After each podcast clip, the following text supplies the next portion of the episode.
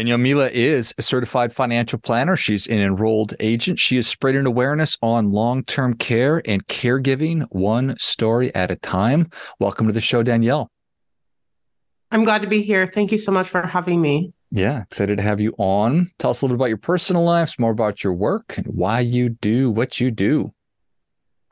Yeah, in early 2021, we um, moved closer to home due to COVID, and my husband was working remote. So it was a perfect opportunity to be closer to family.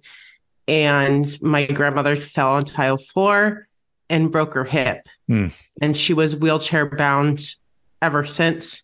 She passed away recently, but within the three year time span, I was like the nurse on call, um, helping assist her whenever she needed it. And so I am a financial planner by trade. I help educate people about their financial decisions. Um, but really, when I'm not doing those things, I'm educating people and spreading awareness about long term care and caregiving and the impact it may make to retirement. Which I imagine is profound. Well, at least I try to be profound. uh, yeah. I, I, I, I, something I try to do as well. I imagine that the impact is also profound. Yes, um, I've definitely found a lot of people to. It's definitely a conversation starter. Usually, the re- retirement is the conversation starter, not necessarily long term care. It's like long term care who? um, but about based on the Genworth study, about 70% of people will need long term care. And the averages for time period needing long term care for women is longer than men. It's about 2.9 years. And for men, it's about 2.5, 2.7 years. And so statistically, majority of people are going to need long term care.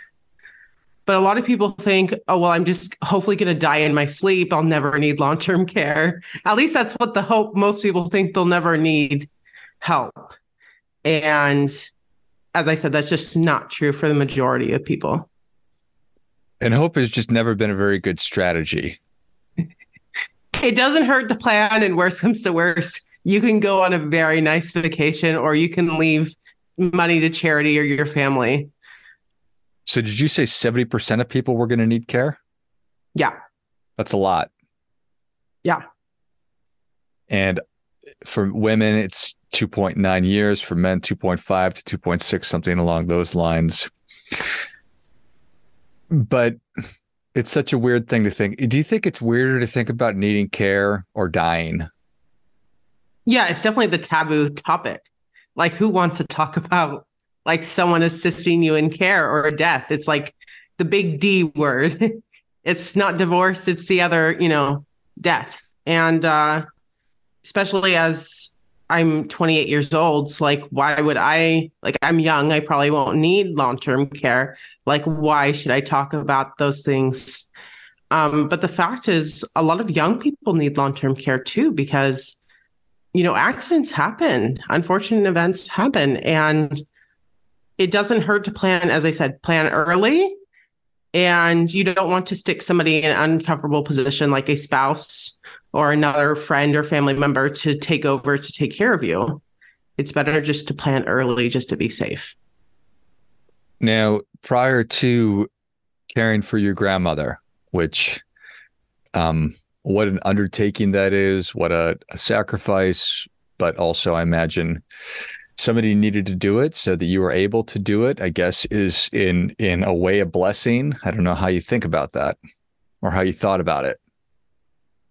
So the way i thought about it was she poured into my cup. She took care of me um, when i was really young. They were like my grandparents were my second parents. They would pick me up from school when my parents couldn't pick me up. When my mom went on business trips they would be the person to take care of me. And whenever I needed advice, she was always one phone call away. And that necessity to pour back into her cup and take care of her felt, I wouldn't say an obligation, but it felt like that was my role that I was supposed to take on. I appreciate that. And prior to this experience, how well versed were you with caregiving and long term care and the need for it and the impact? Yeah, I knew it from a financial perspective, but I had no clue about like what it was to be a family caregiver. It's not like the CFP education tells you what it's like to be a caregiver or tells you what the long-term care process looks like.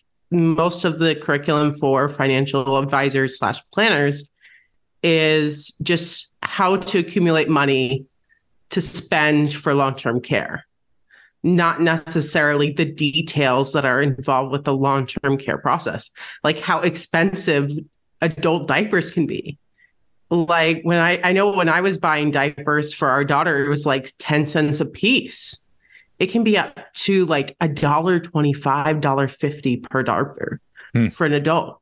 Like that can really add up quickly and then you got gloves and wipes and that's not even including the cost of long-term care so things just really can add up. So, what is it like to be a caregiver? That's a good question. Um, for me, I felt like I was the nurse on call. I was the person who was always there when needed. I was the person who problem solved to make things happen and I gathered information and understood. I brought my financial expertise, I brought my knowledge, but I also thought to myself, you know, what does my loved one want and what are her wishes? I'm grateful that my loved one had the financial needs. She had a long-term care insurance policy back from the 80s. So she she got into long-term care insurance before it got outrageously expensive and so she had that available to her. But my main goal was to make her as comfortable as possible. And if that meant that we hire more than one care worker, someone to take care of her, so be it. That's what her money is for. That's why, you know, that's why she accumulated all those years, is for her to be comfortable at the end of her life. And so our main goal was to make her comfortable. She wanted to live at home and be with her dog that was her prized possession. And I wanted to do whatever I could to make that happen for her. Well, great job doing that. Thank you. What why is it that that that people once they go on care need or typically live for 3 years? So for women, the reason why they need usually long-term care for longer is because there's usually not a spouse to take care of them. So usually if you have a spouse or partner to take care of you, the spouse is able to take over some of the years that you would need to pay for long-term care. You can kind of work together to get things solved. But then as a woman who's more likely to be a widow, especially as she gets older, there's no one really to take care of her other than family or paid support. And so that's why there's usually a longer time span for women than men because that support, that spousal support is not there. And then for men, I think the reason why they need care is just it's averages. That's the average lifetime. It's not like you need long term care and you just suddenly die. Right. Whereas for for someone um, who has a cognitive decline, it can be up to eight to 10 years that they need long-term care. Just because just because you have dementia or Alzheimer's doesn't mean that your end of life is near. They can have very expansive lives as well, where their their activities of daily living they can still do. They may not be functioning in all areas, but they can still walk.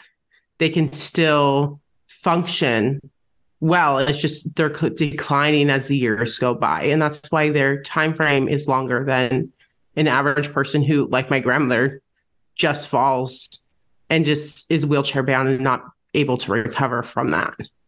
She proved the she proved the statistics. I didn't plan on it, but she she needed long-term care for about 2.7 years that's about the average. It's interesting. That's really, I guess, that was sort of what my question is was is it that people are just towards the end of their lifespan and that's when things start to break down and that's when we need care. But then sometimes it's it's an incident where somebody does fall but that could just be the symptom of my body is breaking down and I need care. Yeah that's the case for my grandmother. It was she fell and that was kind of the barrier to keep her from living mobily um, her heart was too weak, so to undergo surgery was not a possibility. It was more of like you're stuck with what you got, make the best of it. Yeah. Is that could that be a theme to this? Make the best of it? Yeah, I definitely think so. Like as a caregiver, you're making the best of it. You're going through physical fatigue, you're going through a lot of stress and you're going majority of caregivers are likely to develop anxiety and depression. So when you have those two thing three things it can definitely develop into something that you may just have to either create those boundaries where you can't do caregiving anymore or suck it up and deal with it. And that's your choice to make and make the best of it and make the best of it. Suck it up, deal with it. I think that that's awesome. It's not awesome that we find ourselves in that position, and it doesn't surprise me that that caregivers develop anxiety, depression. Probably it's physically challenging and can probably destroy your body if you're not if you're not careful or mindful. Definitely. Um, a lot of people don't think like I was in when I was in the ER with my loved one she didn't have a paid worker with her. So I was transferring her physically from the wheelchair to the commode every 15 minutes so she could use it, use the restroom because she was on an IV. Just the transferring constantly, you know, lifting her weight from the wheelchair to the commode. That's a lot of hard work on your body. Like my hips were sore at the end of the night because I was using all my strength to carry her. Now I wasn't carrying her like like basket style in my hand, but it was I'm shifting her body from one place to another. And that transferring is really hard on someone's body, even if it's like transferring from one side to the bed to the other to check for bed sores. Yeah. Somebody who's ever tried to has never tried to move another human being when they're not participating don't realize just to your point how challenging that that that that that can be and even if they are participating. So so it's it's a lot to plan for. It's it so how what are what's what's the starting point?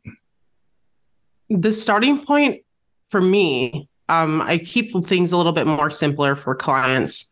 I'm not let's just calculate the numbers and have a good day. For me it's starting well, what are your wishes? Just like you're planning for your retirement, you're thinking about, you know, do I want to be on a beach every day, which is not realistic for many people? Do I want to be taking care of my grandkids during retirement? Do I want to be um, taking one big vacation each year and relaxing or, or volunteering? So the same thing I kind of think about for long-term care is what are your wishes? Do you want to be home? Do you want to be surrounded by family? What does that really look like for you? Because that's where I would start in having those conversations of being also being a devil's advocate where what if this happens? Like what if all your family moves away?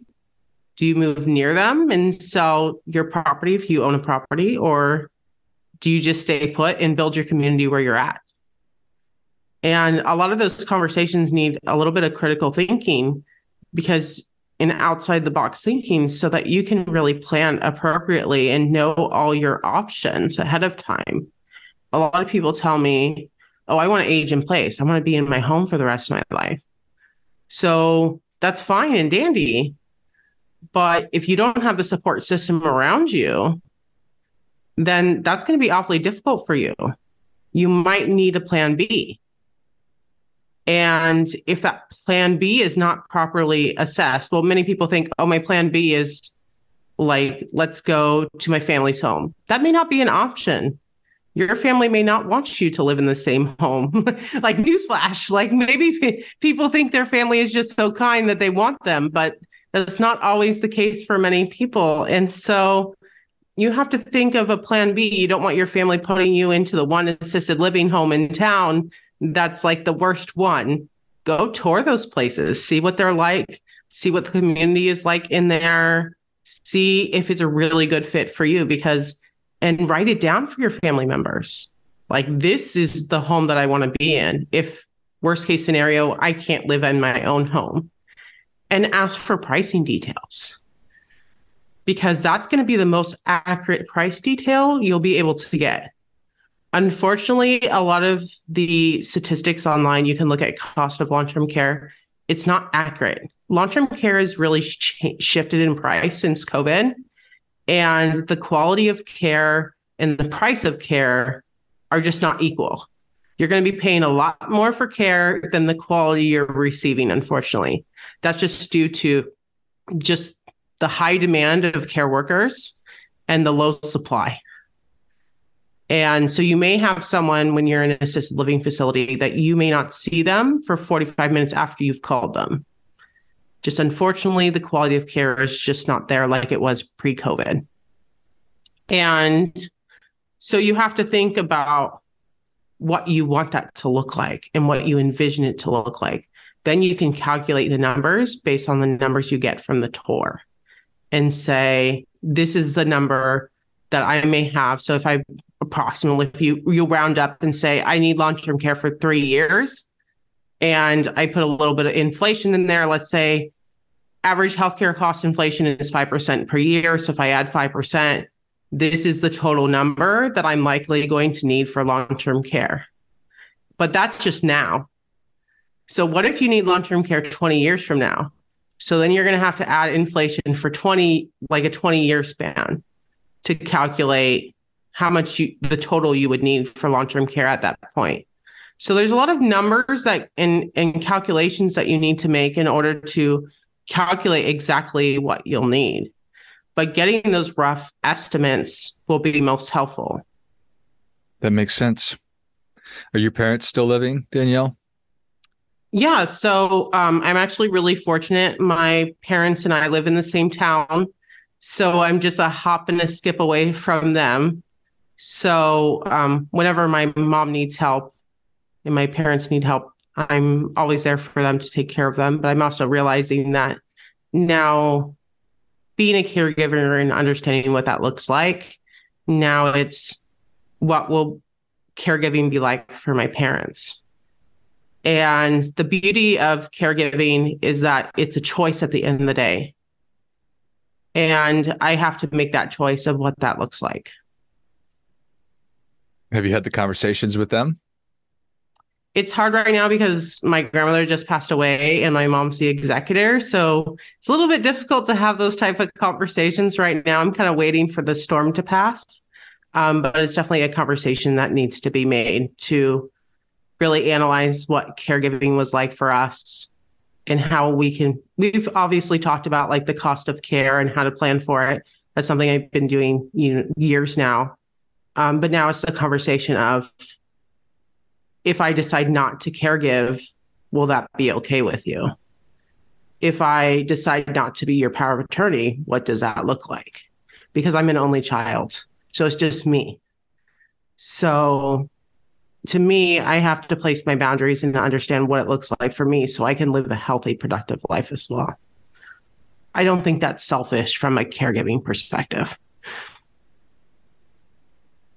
Well, I respect and appreciate that. I don't think it's selfish either. I think it's it's a very grown up and mature thing to be able to now having the experience that you had to say I do need boundaries. I need to care for myself and in so doing I will be a better caregiver in whatever capacity that ends up taking shape in.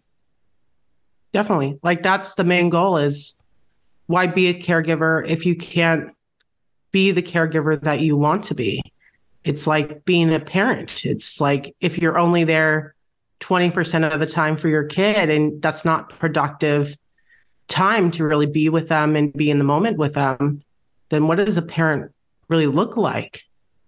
What does a caregiver look like if you're completely burnt out?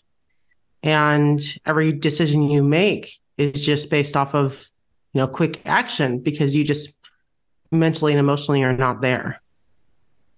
That's when you need help. that is well said right there, Danielle. Thank you so much for coming on. Thank you so much for sharing your story. Where can people learn more about you? How can they engage with you? Yeah, I'm mostly on Twitter and LinkedIn. Um, I have Twitter is more of my personal side of understanding, you know, what day to day looks like for me. Um, that's Danielle D A N I E L L E M I U L A. And then um, I'm also on LinkedIn. That's more of spreading awareness about some of the journey that I've gone through and some of the longer post conversations. Excellent. Well, if you enjoyed this much as I did, show Danielle your appreciation and share today's show with a friend who also appreciates good ideas. You can find Daniel on Danielle on Twitter and LinkedIn, and I will link both of those in the notes of the show. Thanks again, Danielle. Thanks for having me. Till next time, remember do your part by doing your best.